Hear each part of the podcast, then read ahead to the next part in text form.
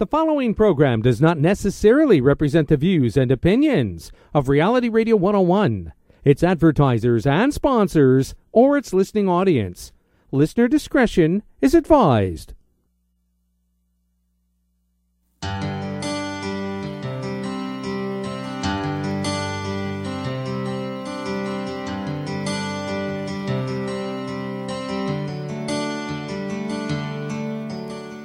Welcome to the Urban Forestry Radio Show here on Reality Radio 101. In this radio show and podcast, we learn about fruit trees, permaculture, arboriculture, and so much more. So if you love trees, and especially fruit trees, or if you're interested in living a more sustainable life, then this is the place for you. I'm your host, Susan Poisner of the fruit tree care training website, orchardpeople.com. Thanks for tuning in and enjoy the show.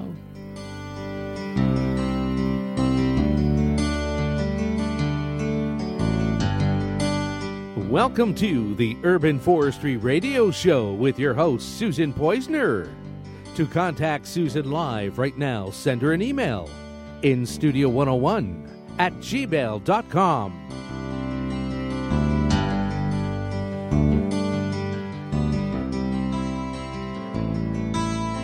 And now, right to your host of the Urban Forestry Radio Show, Susan Poisner. Hi, everyone. Here in Toronto, it's midwinter, a bit of a dreary time of year. The spring seems so far away, and the winter just keeps going. As a survival strategy, some of us focus on reading seed catalogs and dreaming about what we will plant this spring. Now, as an urban orchardist, it's also a nice time for me to think about everything I've learned this past year about growing fruit trees, orchards, and perennial edibles. And so, this month I've decided to do a pre recorded program featuring some of the best interviews I've had on the show in the past year. And it's going to be a real mixed bag. We'll start off in Siberia with the story of researcher Bill Schroeder, who went to that freezing cold part of Russia and learned about sea buckthorn. He was fascinated. The Russians were using sea buckthorn berries to develop highly nutritious food for cosmonauts in their space program. And he thought it'd be a great idea to bring these plants to Canada and to breed them for our own unique conditions and needs. Now, if that story is one of adventure, my next story could be made into a horror film. That was when I spoke to author Jessica Walliser about the gruesome bug eat bug world out there. Jessica is the author of Attracting Beneficial Bugs to Your Garden, and she introduced me into the world of parasites, predators, and pollinators. It's a great interview, but you may not want to be eating your lunch at that time. Now, in the second half of the show, we'll talk about fire blight, a nasty disease that strikes fear into anyone who grows apple, pear, or Asian pear trees. We'll explore what this disease is and how you can prevent its spread. Finally, we'll end this show by looking into a crystal ball to see the future of growing fruit trees and how the realities of climate change may affect the trees that we will need to grow.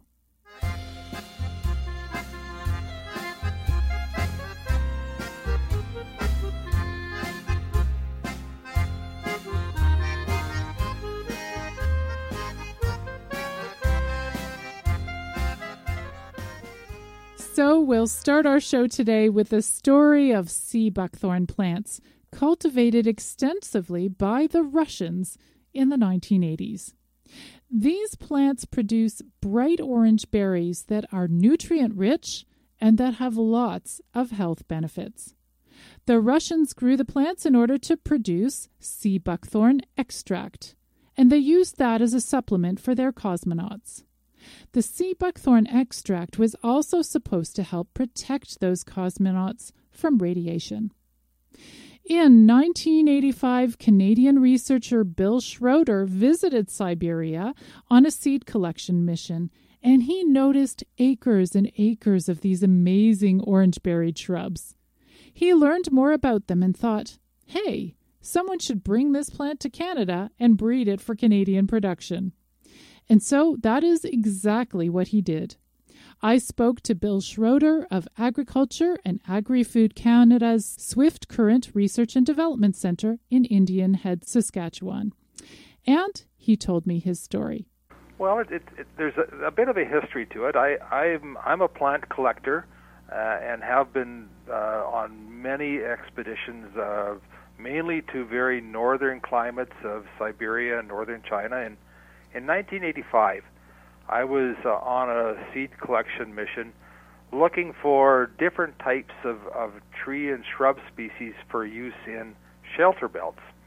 And as we were traveling throughout the Siberian countryside, I noticed these huge areas and acreages, acres of of orange um, orange berried shrubs. So I, I finally had to get them to stop the the jeep, and we got out and we had a look at these these plants, and and I had instantly recommended recognized them as sea buckthorn, which was a plant we've been growing in the Canadian prairies probably since the 1950s for for shelter belts uh, and other revegetation type projects. So we had never thought them as a fruit uh, fruit uh, producing shrub. We thought them more as a a shrub that could be used to stabilize soil. Hmm.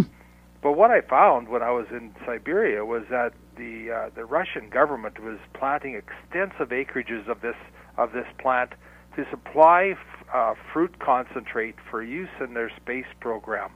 So what was happening is the cosmonauts were were taking sea buckthorn extract into space with them, both as an ointment to to uh, to put on their skin to uh, prevent radiation or UV radiation burn, but also as a food supplement because of its high nutritious uh, content. So, hmm. so that got me very interested. Well, this is a shrub that we can we grow very well in, in Canada, and and it's got these these very very unique characteristics that we really hadn't hadn't thought of before. And I, I sort of thought of you know I can relate the sort of the, the, the rise of sea buckthorn after that visit, sort of like you know a, a talented performer or artist that's that sort of worked in obscurity for many years, but uh, finally was going to become an overnight success. And so I thought, well, that might just happen with sea buckthorn. Uh, and once if, if it's brought to the North American market. So, so you brought back seeds or cuttings, I guess, well, from to Siberia. begin with, I, I the first my first trip, I, I just brought back memories and, and what I had seen. My next trip, which was uh, two years later, to the same area, I had made arrangements to actually specifically uh, meet with some of the sea buckthorn uh, breeders in in Russia. Uh, and made arrangements then with them to provide me with some germplasm in, in the form of seed that I would bring back to Canada, and that was the start of what began as a, a 25 year long breeding program. Now, you worked on this amazing for 25 years. You were developing different varieties of sea buckthorn. But, Bill, what was wrong with just planting the seeds here and using the Russian uh, varieties? Well, I, th- I think there, there's there's a couple things there. One one is that sea buckthorn is dioecious, so the male and female plants are separate, of course. And if you're planting just seeds, as we were doing in shelter belts for all those years, you get about a 50-50 uh, ratio of of male and female plants. So so planting seedlings for fruit production isn't the most efficient use of of the uh, of the area. Now, the other thing with the the Russian cultivars that have been developed, and they were very well adapted to that area of Siberia, and and some of the the varieties that I did bring back with me to test in in the prairies did fairly well, but I really thought that we needed to have a Canadian developed and fully adapted sea buckthorn varieties that that Saskatchewan and Alberta and Manitoba, and for that matter, Canadian growers could could say this plant was developed for our use, it's specific for our needs, and they could use that as a, an opportunity to mark a Canadian bred and developed sea buckthorn plant. So, when when you were developing these plants, what qualities were you looking for? Bigger berries or longer? You know, I don't know. What what what were the qualities you were hoping to imbue into these plants? Well, breeding for a, a larger berry is not that difficult. Um, it's just a matter of selecting uh, individuals with large berries, and um, and so it's a, it's a fairly easy task. So so we very quickly got some very large fruited plants. Now, as the name sea buckthorn tells you, it can be a very thorny plant. So this was the this was the uh, area that I really focused my breeding program on was to trying to develop a large fruited thornless variety. And to do that, I needed to conduct many different crosses using many different parental lines to try to bring forward some of the genes that were uh, that would develop a thornless uh, plant. Hmm. And what I found is that the, the gene for thornlessness really came from the male plant. So when I was identified thornless male plants, I could very regularly transfer that thornless gene into the into the uh, the female plant using the uh, the gene that's coming from the male. So, how many different varieties did you develop over this 25 years? Well, I think I think when I when I think of varieties that I released, I, I ended up releasing uh, four varieties. But to get to that four varieties, we screened over 25,000 hmm. individual mm-hmm. genotypes, um, and from there we went to about 120 uh, promising uh, individual cultivars. And from that, those 120 promising cultivars, we ended up with four cultivars that were officially released uh, and are available to growers. Okay, and what are those cultivars? Well, they're, the, the first one that we released was called Harvest Moon. Uh, the second was Orange September, and the uh, the third was Autumn Glow, and the last one is Prairie Sunset. And and for instance, if I were was thinking of planting uh, sea buckthorn, how would I choose? What's the difference uh, in general between these varieties? Well, they all have very large fruit. They all have are are quite sweet. So if you when we measure sweetness in Brix, so the the the Brix value would be greater than 10 and uh, for all four varieties. What really separates them, I think, is, is mainly their their mature or when they mature, when their fruit is ripe. Harvest Moon is mature, matures fairly early. Um, Orange September is fairly late, and Prairie Sunset and Autumn Glow are somewhat in between. And when I say mature, the difference in maturity might be up to three to four weeks. Oh. So if Harvest Moon is maturing in mid-August, which it does in Saskatchewan, uh, Orange September would be maturing in probably the first uh, first week of September. So there's quite a, quite a range uh, of time between when the uh, how long it takes for the, the, the fruit to reach the point where you want to harvest it.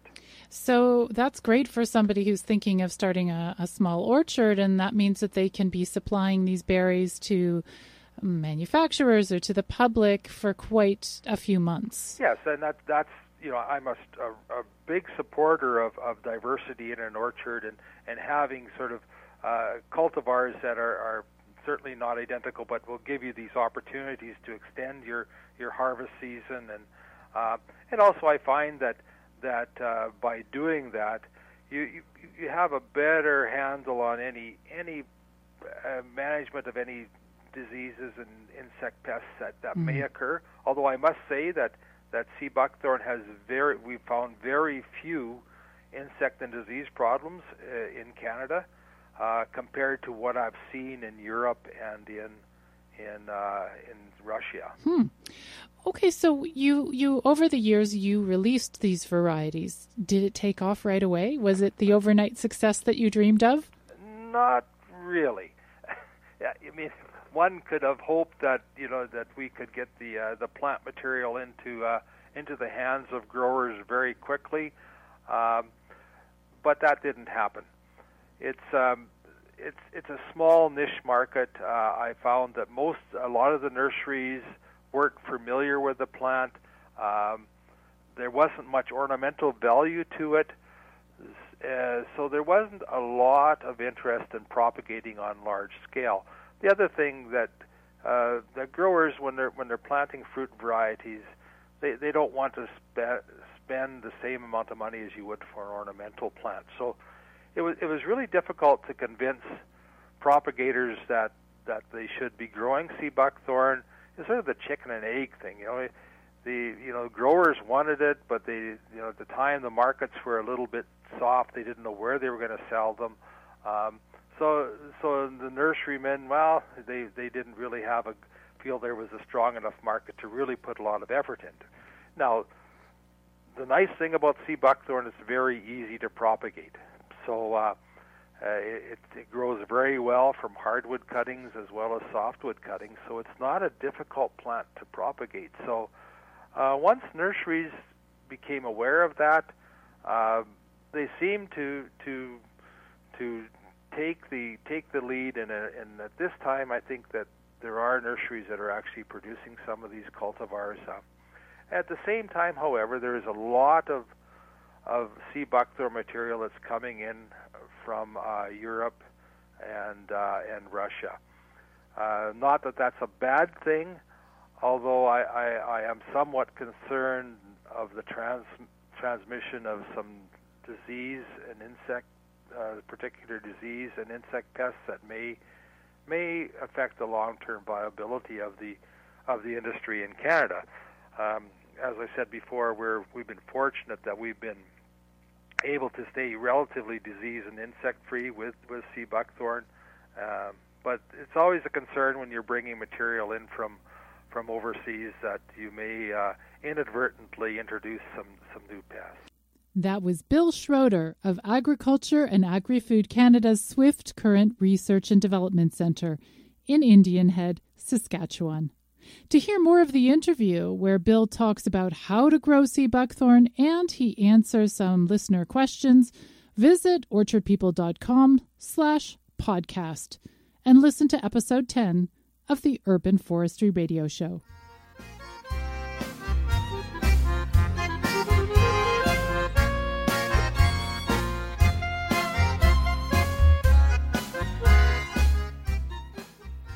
So let's return from Russia and from our sea buckthorn adventure.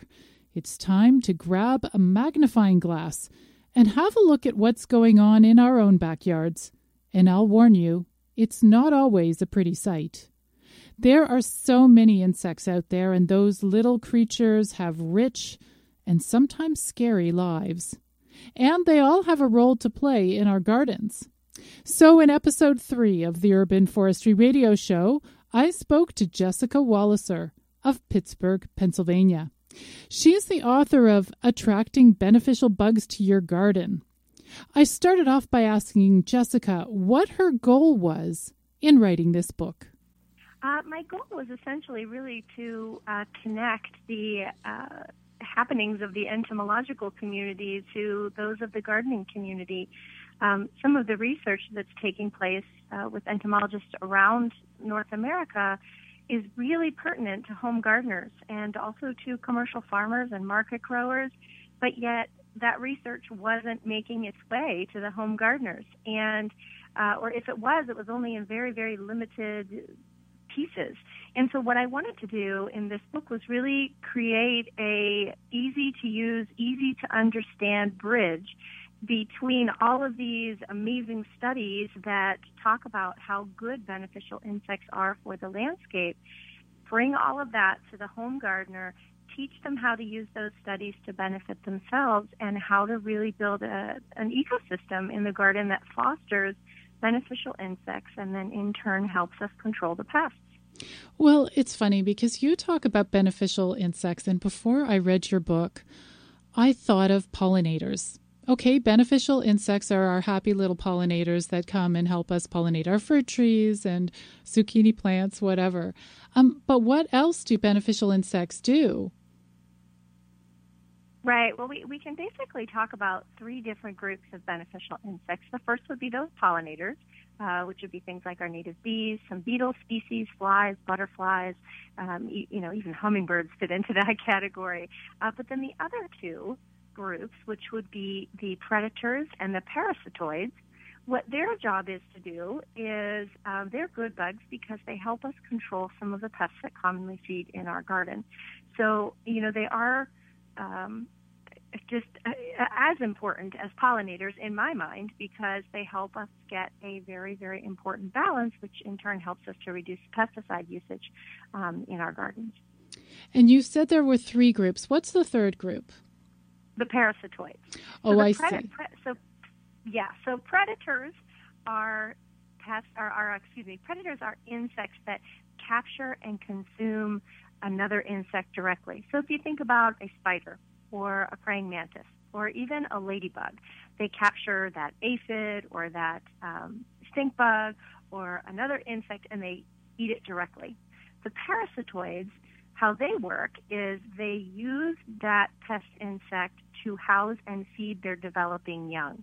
So this might be a parasitic wasp or a tachinid fly where the female will come along and she'll insert an egg into the back of a tent caterpillar and that egg will hatch and the larva will tunnel into the tent caterpillar and consume it from the inside out, eventually leading to death. So a parasitoid is a lot like a parasite, except the parasite leaves its host alive and a parasitoid brings eventual death to the host. So those are, you know, those are the two main groups of beneficial insects that are not the pollinators. You, it's so funny because I know Jessica, you started like I did. You're a gardener. You necess- you weren't necessarily an expert in this. Uh, were you like me when you started to realize how brutal this part of our gardens is? I mean, it's it's like a zombie, a mini zombie apocalypse there. You know, all these bugs sort of eating other bugs from the inside.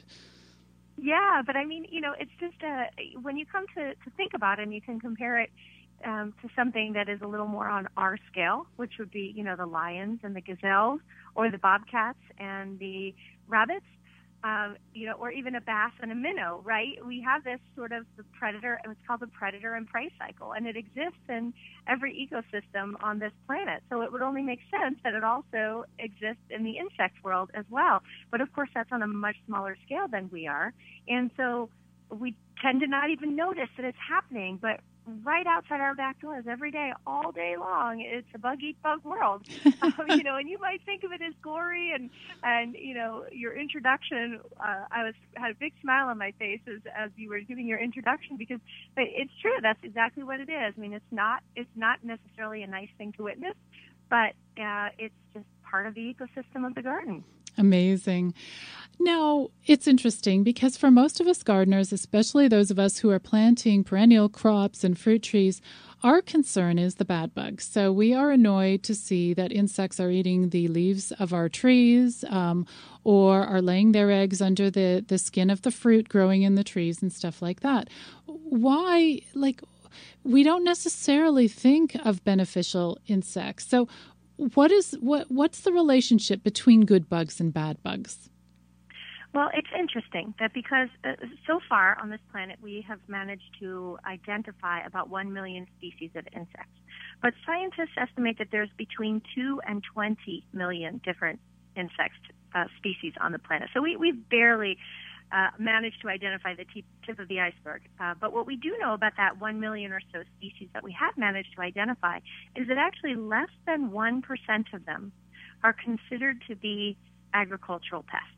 So we've got an incredibly small percentage of the insects that are out in your backyard that actually bring harm to your garden. But those tend to be the ones that we focus on. We spend money, we spend time, we spend energy, and, and we really focus on controlling those bad insects if we could just sort of flip our mindset around and begin to put that much time and energy and not even money, but you could put money uh, and invest that instead into nurturing and encouraging the beneficial insects. What we would see once we start to focus on them is we do start to see um, a natural reduction in pest numbers because we've gotten that balance back into the garden that we lose every time we go out and we try to fight the bad guys. Um, so it's a matter of switching your mindset. It's not an easy one, but that's another purpose of this book is to really educate people what studies are out there, what they have shown, and how you can effectively use this techniques in your own landscape.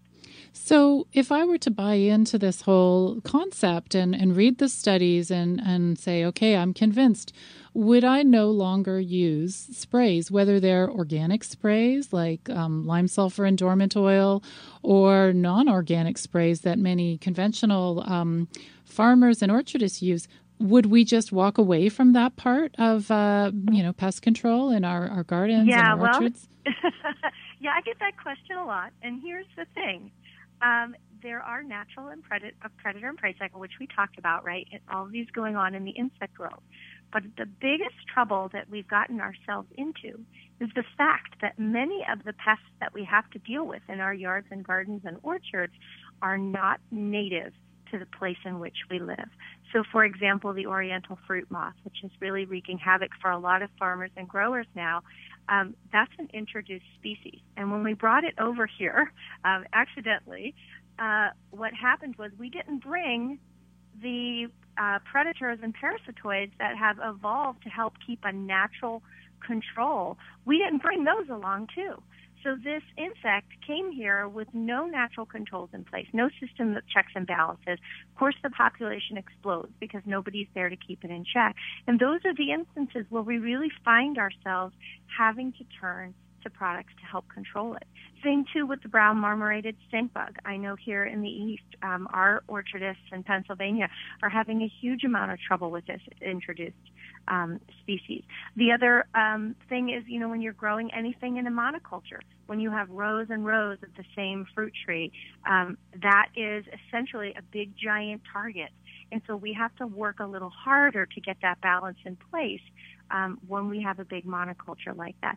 So no, doing this system is not going to, you know, completely eliminate the need for um, you know, organic pest controls that you use, but however, it is intended to greatly reduce that and to make you think a little bit harder about the choices that you make. It's funny because you talk about monocultures, and I always say that, like, a monoculture of, let's say, all apple trees is like an all you can eat buffet for bad bugs. you know, they can have as yeah, much as they really want. Is. Yeah. Yeah, it really is. And there's a great concept. Um, one of the things that I got to do in this book, which was really literally my favorite part of writing this book, was that I got to interview entomologists from all across North America and talk to them about some of the projects that they're working on. And um, there's an entomologist with the National Sustainable Agricultural Informational Service named Rex Dufour, and I had a, have a great interview with him in the book about the concept of farmscaping. Mm. Um, which is basically taking that in big orchard full of apples that for commercial production that's what you have to have and instead of just having it a big, you know, lines of apples in a row, we start introducing other elements to it, um, whether it's something like a hedgerow or ground covers or windbreaks or flowering rows of flowering um, plants and annuals in between. And we create more of a landscape out instead of a monoculture. And when we increase that complexity, of the orchard, what we find is a natural reduction in pests and a natural increase in predation. Um, and there's a really interesting study that uh, the rates of parasit- parasitism in uh, orchards for things like tent caterpillars and codling moth caterpillars um, in orchards that have flowering plants and weeds allowed to have a substantial portion in that orchard, there's an 18 times, uh, 18 rate increase in the parasitism. So when we get different elements of complexity in the orchard and step away from that monoculture, we have a greater chance of naturally reducing those pest numbers. So here you wrote this beautiful book, and it's for gardeners. And so, is what you're saying uh, that the plants that we choose can help to bring this balance into place? That just by planting the right things, we can attract these uh, beneficial insects. Is that your philosophy?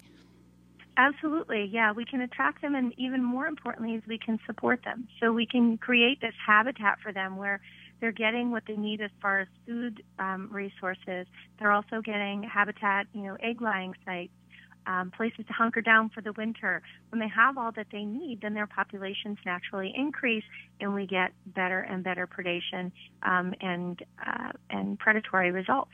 And so it's really a cool system, and there's tons of research to back it up, um, which I wanted to have in this book because I think that's so important. You just can't say it works; you actually have to have the proof to back it up.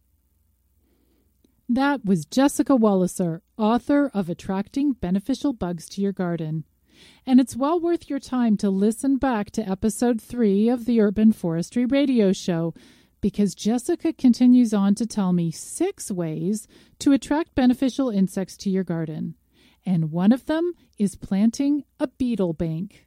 That to me sounds like a worthwhile investment. I'm Susan Poizner from the Fruit Tree Care Education website, orchardpeople.com. You're listening to a special pre recorded episode of the Urban Forestry Radio Show on realityradio101.com. And thanks for listening. We're coming up after the break. We will discover why fire blight is not a farmer's friend. Coming up.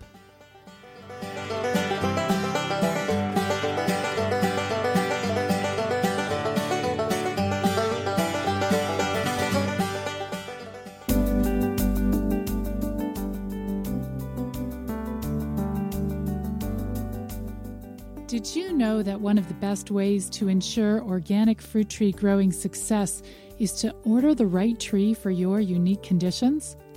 You'll get the widest selection of cultivars from a specialist fruit tree nursery, where you can find heirloom trees, disease resistant varieties, and more. To download a free list of fruit tree nurseries in Canada and the United States, go to orchardpeople.com slash buy fruit trees. That's B U Y dash fruit trees. Enjoy the list and your new fruit tree.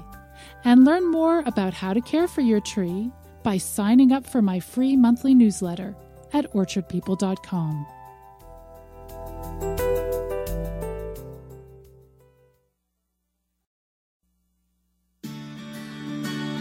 My name is Mike McNairn. I'm the manager of Universal Field Supplies. Universal Field Supplies specializes in products that are used by arborists. They're professional quality tools that uh, guys that use them every day need to rely on. So they tend to be higher quality than what's found in big box stores. The Universal Field Supplies product could be used by anybody that has trees and likes to look after trees. We've all been to school for forestry or arboriculture, and we have many years of experience we would be happy to answer any questions people have and actually ask questions of them and find out exactly what their needs are and determine what product would suit them the best. Don't hesitate to call. Here's how to reach us. Call 1 800 387 4940 or email at info at ufsupplies.com. See you soon. Universal Field Supplies has stores in Mississauga, Ontario and Coquitlam, BC. Visit universalfieldsupplies.com for more information.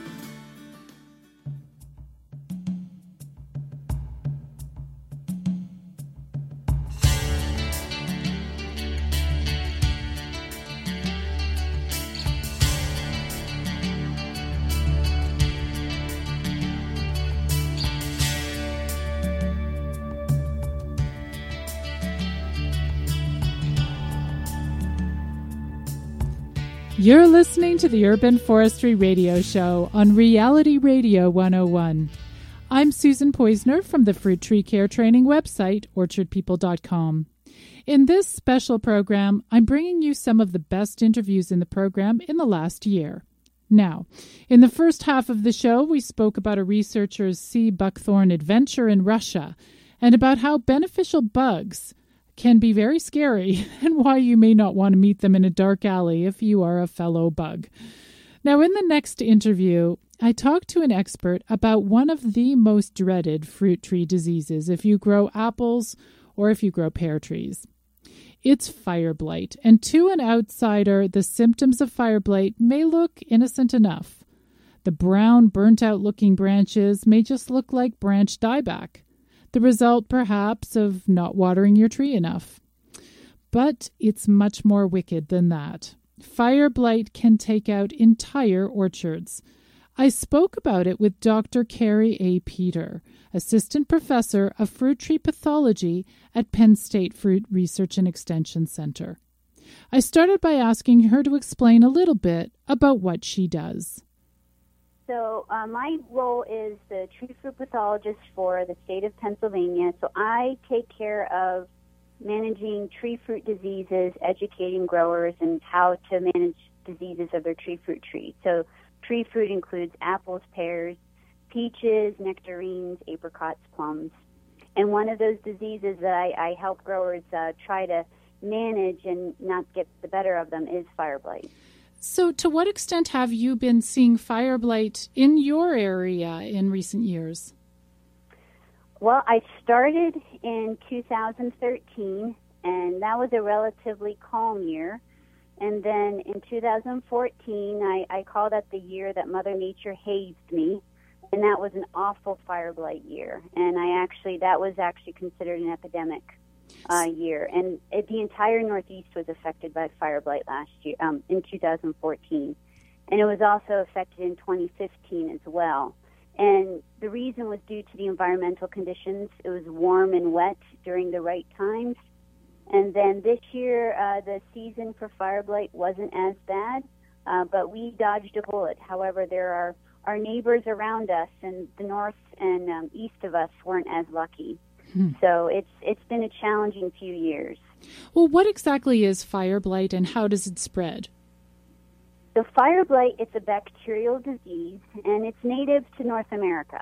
Uh, so that's what makes it especially challenging. It's endemic in North America. And uh, the fire blight, uh, it the most vulnerable stage of the tree is during bloom time, and the bacteria finds its way to the bloom by either uh, insects or splashing rain or water. It can infect the bloom uh, due to openings in the base of the bloom. And when the bacteria enter that those uh, openings at the base of the bloom called nectaries, it gets in the bloom and in the tree and it can cause disease right there and then in the blossom. So we call that blossom blight. When the disease progresses in the tree at that stage, you can get oozing bacterial ooze and it can continue to spread throughout the tree. And that's when we can see the characteristic shoot blight, where the young tender shoots of growing trees are especially susceptible. We'll see that shepherd's crook, uh, that characteristic shepherd's crook or candy cane. Now, uh, when we see that the disease progression in the tree, it will kill the plant tissue and it will create a canker. And that canker will serve as the overwintering source from year to year as a place for uh, the fire blight, fire blight bacteria to perpetuate. Mm-hmm. And so the bacteria will uh, live at that region of dead and living tissue. And so that is where the source of bacteria uh, that is available to cause disease comes from every year. So that's really interesting. So they, so it sounds like it comes in with at bloom time. It sneaks in via the blooms, and it sounds like it works its way through the branches into I don't know. Does it get to the trunk of the tree if you wait long enough, or depending on how old the tree is, the younger the tree, the more susceptible it is to get infection in the trunk. Mm. And so if it's a brand new tree, you could have possibly tree death in the same year. Exactly. I've seen that unfortunately here in Toronto. We've had severe problems this year. Apparently, it started last year. I didn't see it this year. Boom. It's been all over. It's been very challenging. Yes. Um, so, Okay, you talk about cankers. Now, for those listeners who may or may not know, uh, the cankers the canker can be all sorts of things. It can look like an oozing sore on the tree or a hard patch. Is there something in particular that the canker, a fire blight canker, will look like? A dark it patch, often, or? as mm-hmm. far as what it, how it's different. Uh, well, oftentimes you'll see at at the base of a dead area of tissue. So that that's that's a real telltale sign that if you see a dead shoot and you trace back that the death of the tip of the shoot, the ne- necrosis, the browning area to the back, you can sort of see it, it looks like a sunken area of the branch. It looks the the bark looks wrinkled. Um, it's it's blackened or brown, and it's um, there's a misconception that this is the plant's response. It's actually a good thing, and that's incorrect. The canker is actually it's dead tissue that is caused by the bacteria. Well, it's interesting. We've had already a lot of emails coming into the studio, and one of them just jumped up, uh, jumped out at me.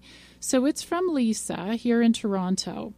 And she sent some pictures. Unfortunately, I don't know. I'll send them to you later to have a look at. But she says, here are a few pics of Asian pear and sweet cherry trees at San Romano Orchard, which is where she is.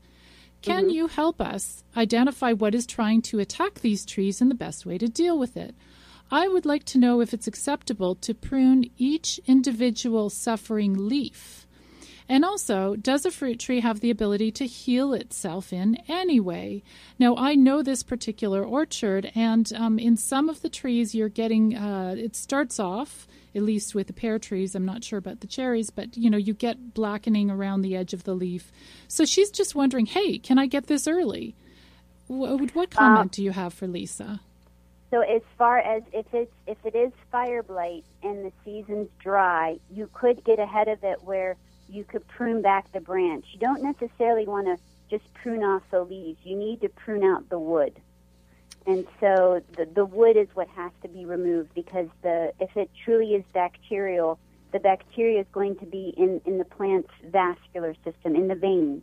And that's basically the major conduit system in the plant that allows transport of water and, and nutrients.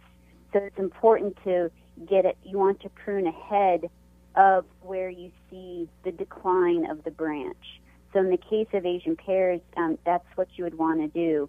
And in the in the case of cherries, depending on what it is, again, if it is something either bacterial or fungal, uh, you would want to get you want to prune beyond that stage of where you see the disease progressing. And during the summer months, the tree can form a callus over where you pruned, and that is a way it quote unquote heals itself. It heals that area, so it no longer is susceptible to something that could be penetrating into the tree at that open wound because a pruning cut is a wound. So pruning in the summer oftentimes is, is better in some cases for to manage some diseases because there is recovery time for the tree.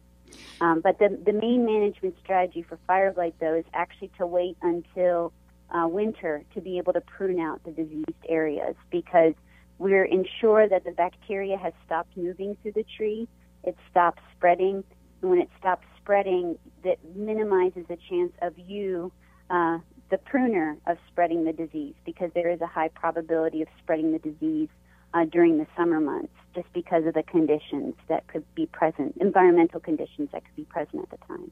That's interesting because that's what I was going to ask you. Um, when you read about fire blight, it always says it starts with the blossoms. And so you think, hey, you know, it's July, it's August, uh, nothing to worry about. If there's fire blight in there already, in my tree already, okay, I have a problem. But if the tree, if another tree doesn't have fire blight, I don't have to worry about it getting in because it's it's not blossoming. Is that the case?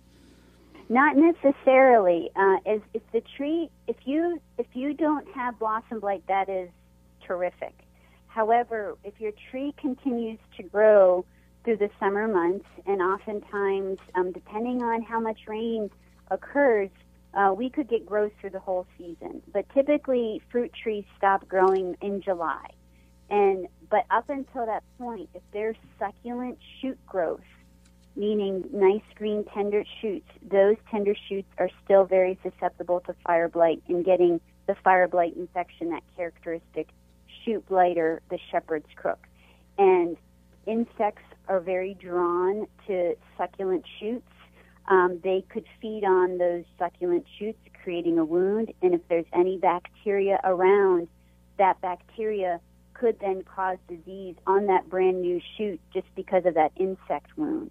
So, so mm-hmm. there's still growers still have to be, or and homeowners still have to be pretty vigilant until about halfway through the summer when the trees stop growing. They start shifting their energies from pushing out new growth to uh, if the tree produces fruit, they shift their energies to producing fruit like halfway through the season.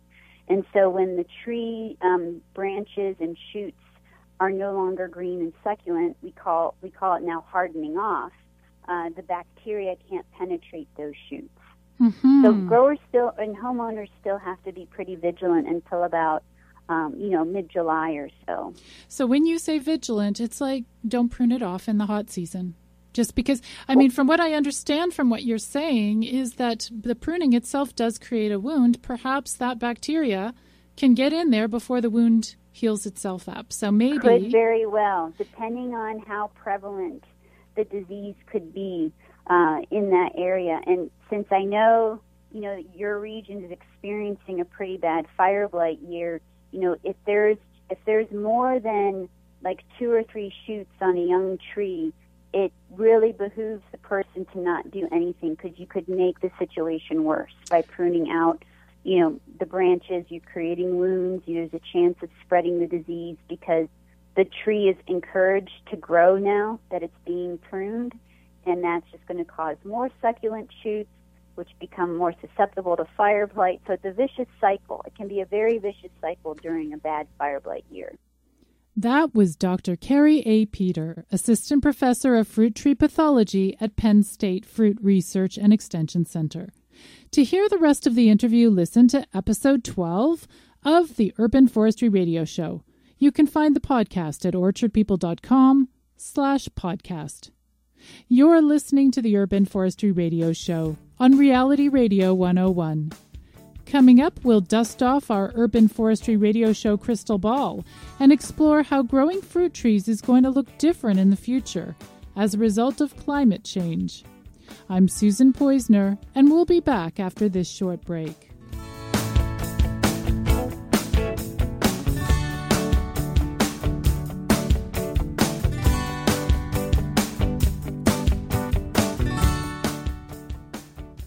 Hi, I'm Mark Cullen with some news about a wonderful lineup of garden supplies and garden tools that will absolutely knock your gardening socks off. They're called Mark's Choice and they're exclusive to Home Hardware. 1,100 stores coast to coast to coast. Mark's Choice features great quality products that will not only last years, but in some cases will last a lifetime. Look for my various garden gloves, stainless steel garden tools, stainless steel digging tools, my new garden backhoe, and many, many others. And As a matter of fact, there's over 160 different products in the Mark's Choice lineup. I'd love you to try them all.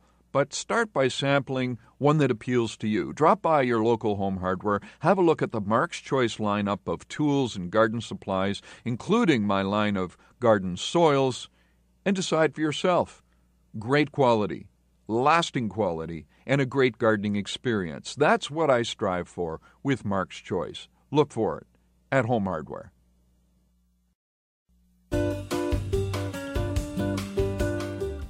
Looking for a quick, easy to apply, and all natural fertilizer to use in your vegetable and flower gardens or for your fruit trees?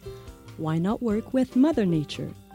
Layer hen manure is a terrific fertilizer, and this is what Actisol does by transforming the manure from their egg farms into an efficient fertilizer.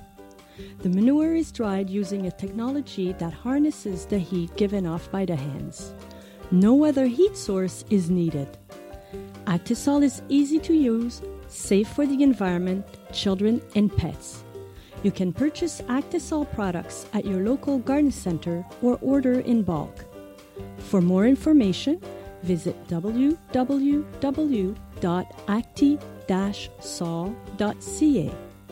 Actisol, the mother hen fertilizer.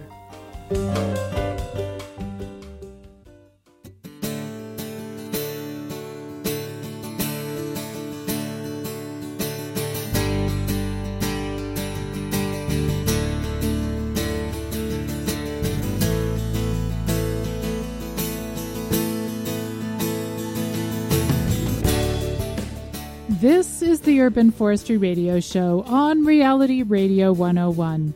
I'm Susan Poizner, and in this show I cover fruit trees, food forests, and arboriculture. Thanks for tuning in. So, we're going to wrap up the show today with a peek into our Urban Forestry Radio Show crystal ball, which we keep here in the studio. My goal is to see what fruit tree growing will look like in the future. You see, we are now facing the challenge of climate change. And instead of being able to rely on weather conditions that we always had, we're facing new uncertainties. So, in episode 8 of the Urban Forestry Radio Show, I spoke with Michael Gregory Peck, PhD, Assistant Professor of Horticulture and Sustainable Fruit Production Systems at Cornell University. And we spoke about how climate change affects fruit trees today and how we can prepare for the future. But first, I asked him how he got into this field. Sure. Um, so, I actually, um, maybe like a lot of your listeners, come from a suburban environment. Didn't have a background in agriculture, but got very interested in it uh, during college. Spent some time actually working on farms in California and actually in an apple tree nursery. And um, from there, my interest in the, in the science of how, how plants work and more specifically how, how tree fruit work and how we can produce them more sustainably became a passion of mine and, and a career of mine. And went on to graduate school at Washington State University and then my PhD at Cornell University. So, I understand that a lot of what you do involves the challenges of growing fruit trees and understanding how fruit trees work. So, do you feel that that climate change is one of the challenges that our fruit trees are now facing? Absolutely. Uh, there's no there's no question that the weirdness, as you described it, of the weather that we experience, these shorter term episodes where we have ice storms or we have these early spring events, uh, a lot of them can be attributed back to larger patterns and uh, changes that are happening in our global climate. So, so why is this a problem for fruit trees? Their job is just we care for them, and their job is to give us fruit. so, so where is the problem? Right. Well, we, we, we, are we are managers of, of the trees, but the trees are um, natural, you know, natural uh, um, plants, and they they are you know responding to the environment around them.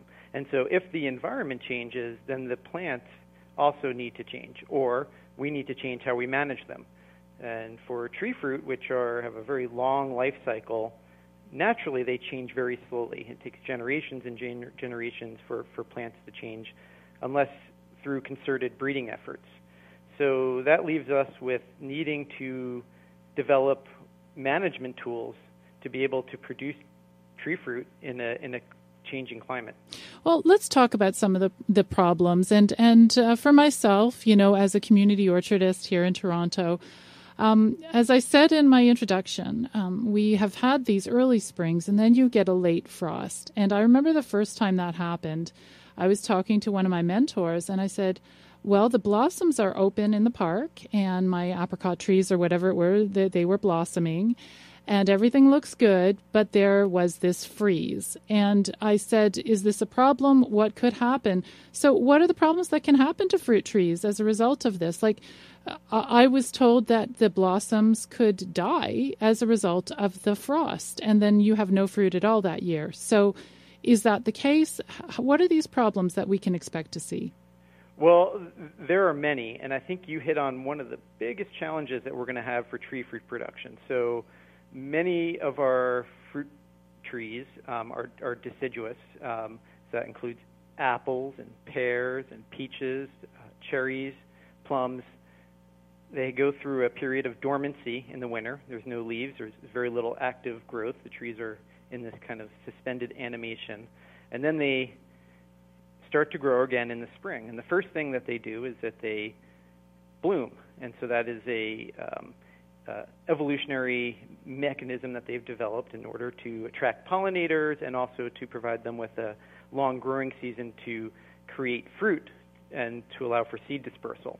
So there's a lot of advantages to being spring blooming, a spring blooming plant. But as you pointed out, there's also a disadvantage, and, and you hit on the key one, which is frost. And so frost is a challenge that growers of tree fruits have always had with with these crops but what we're seeing is a is a shift and a shift of the phenology, which is the understanding of, of the progression of from bud break through flowering, moving earlier and earlier in in the spring, earlier and earlier in the year. And so that increases our chance for having a spring frost. And, and as you said, those frosts are very damaging to flowers. And so flowers are, are very sensitive to cold temperatures. Hmm. So if there was, and please, I'm not asking for this universe, but if there was a frost tomorrow, our buds are starting to break here in Toronto. I don't know what it's like there. They're just starting to break. If there was a frost, um, would these buds die? Um, what does that mean? Does that damage the tree? Does that just mean no fruit? What happens? And how do I know if the buds are dead? Great question. So during the winter, during dormancy, what we call endodormancy, which is this state of, of rest in the tree, the trees actually, uh, and the buds specifically, uh, are in a state where they can handle very, very cold temperatures, and that's why you're able to grow apples in Toronto, and I'm able to grow apples in New York. And so they can handle these temperatures uh, down to minus 20 Fahrenheit when they're in a state of dormancy. But as that progression from bud break to flowering starts, the cold hardiness of those buds becomes less and less. So as you go from bud break to flowering to fruit set, what happens is that they can handle um, temperatures that are uh, not as low as you go through there. So um, as you as you get to flowering and you're at full bloom, the trees may not be able to handle temperatures much below freezing. Hmm. Yeah, interesting. Yeah, so so basically, our, your flowers will not survive. I mean, it wouldn't mean that the tree itself would die. It would just mean no fruit that year, I suppose.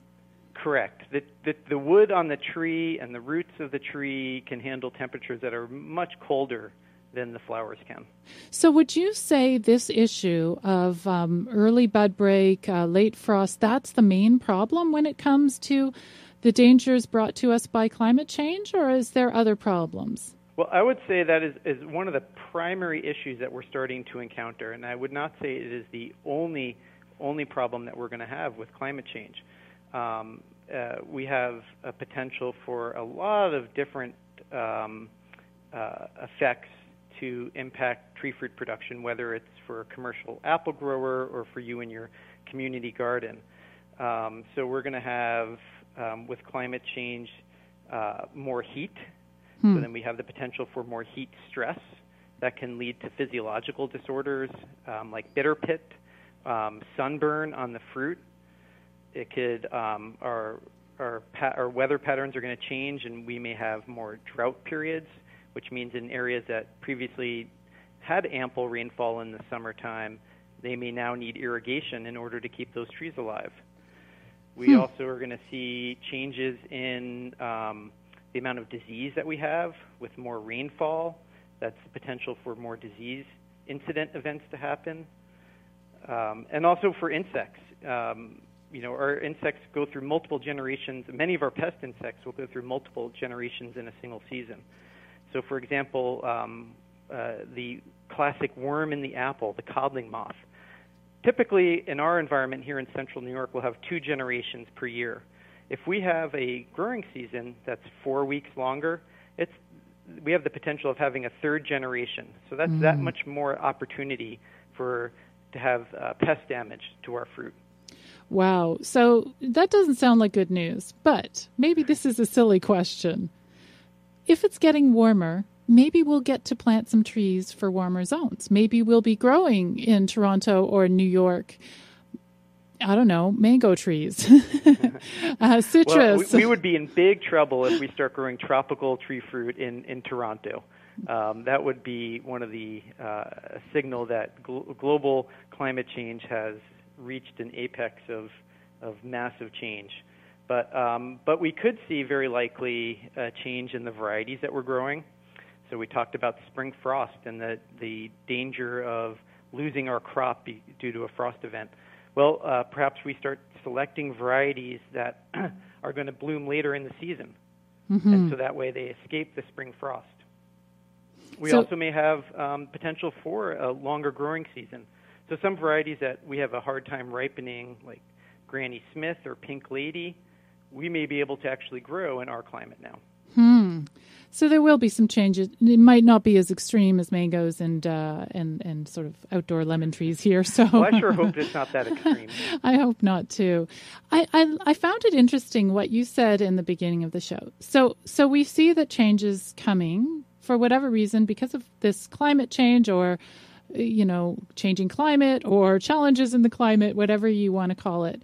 But what's interesting is trees have over the millennia, I guess, have been changing and adapting and and they are the way they are because they grew to be that way over time. Will they change and adapt to our new climate situation, our new climate reality? Well, I have no doubt that nature um, has the ability to adapt, the, the, and, and certainly the, the the world, the globe, has gone through numerous climate changes, colder and warmer, um, over the course of history. However, um, the, the, what's unprecedented about what's happening right now is how quickly it's changing. And so we're talking about climate change factors that are going to be impacting us within 50 years or 100 years. And for uh, perennial crops like apples and peaches, which have a very long generation time, they're not going to adapt that quickly, not without some sort of human intervention through a breeding program. That was Gregory Michael Peck, PhD, Assistant Professor of Horticulture and Sustainable Fruit Production Systems at Cornell University. Our conversation about what fruit growers can do to prepare for climate change continued on, and you can listen to the rest of the interview by checking out the podcast of episode 8 of the Urban Forestry Radio Show. You can find it at orchardpeople.com slash podcast. Well, that's all for this little trip down memory lane, and it's been a great year for the Urban Forestry Radio Show. Hopefully, there will be lots and lots more interesting episodes and guests in the year to come. I am so grateful for all of the fantastic guests I've had on the show in the last year, and I'm really grateful for my fantastic listeners who email in their questions and comments during the live shows. I love hearing from you. So do tune in again next month. The Urban Forestry Radio Show runs on the last Tuesday of every month at 1 p.m. Eastern on realityradio101.com. And if you want an email reminder about upcoming shows, sign up for my monthly newsletter at orchardpeople.com, which covers fruit trees, forest gardens, permaculture, and more. You're listening to the Urban Forestry Radio Show. I'm Susan Poizner from the Fruit Tree Care Training website at orchardpeople.com, and I look forward to seeing you next month.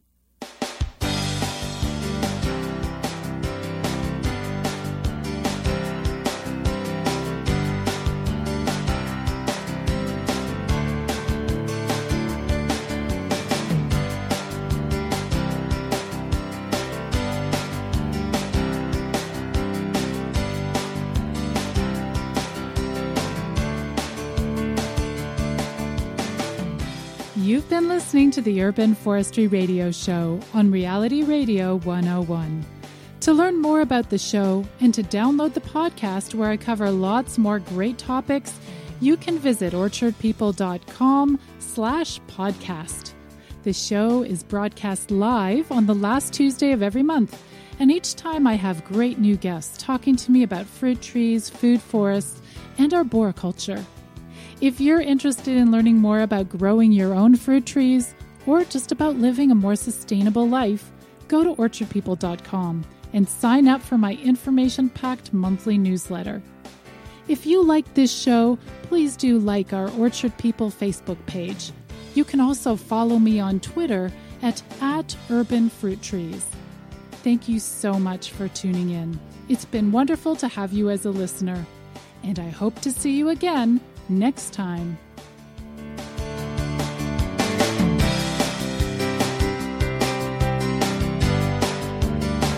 Thank you for listening to the Urban Forestry Radio Show with your host, Susan Poizner, right here on Reality Radio 101.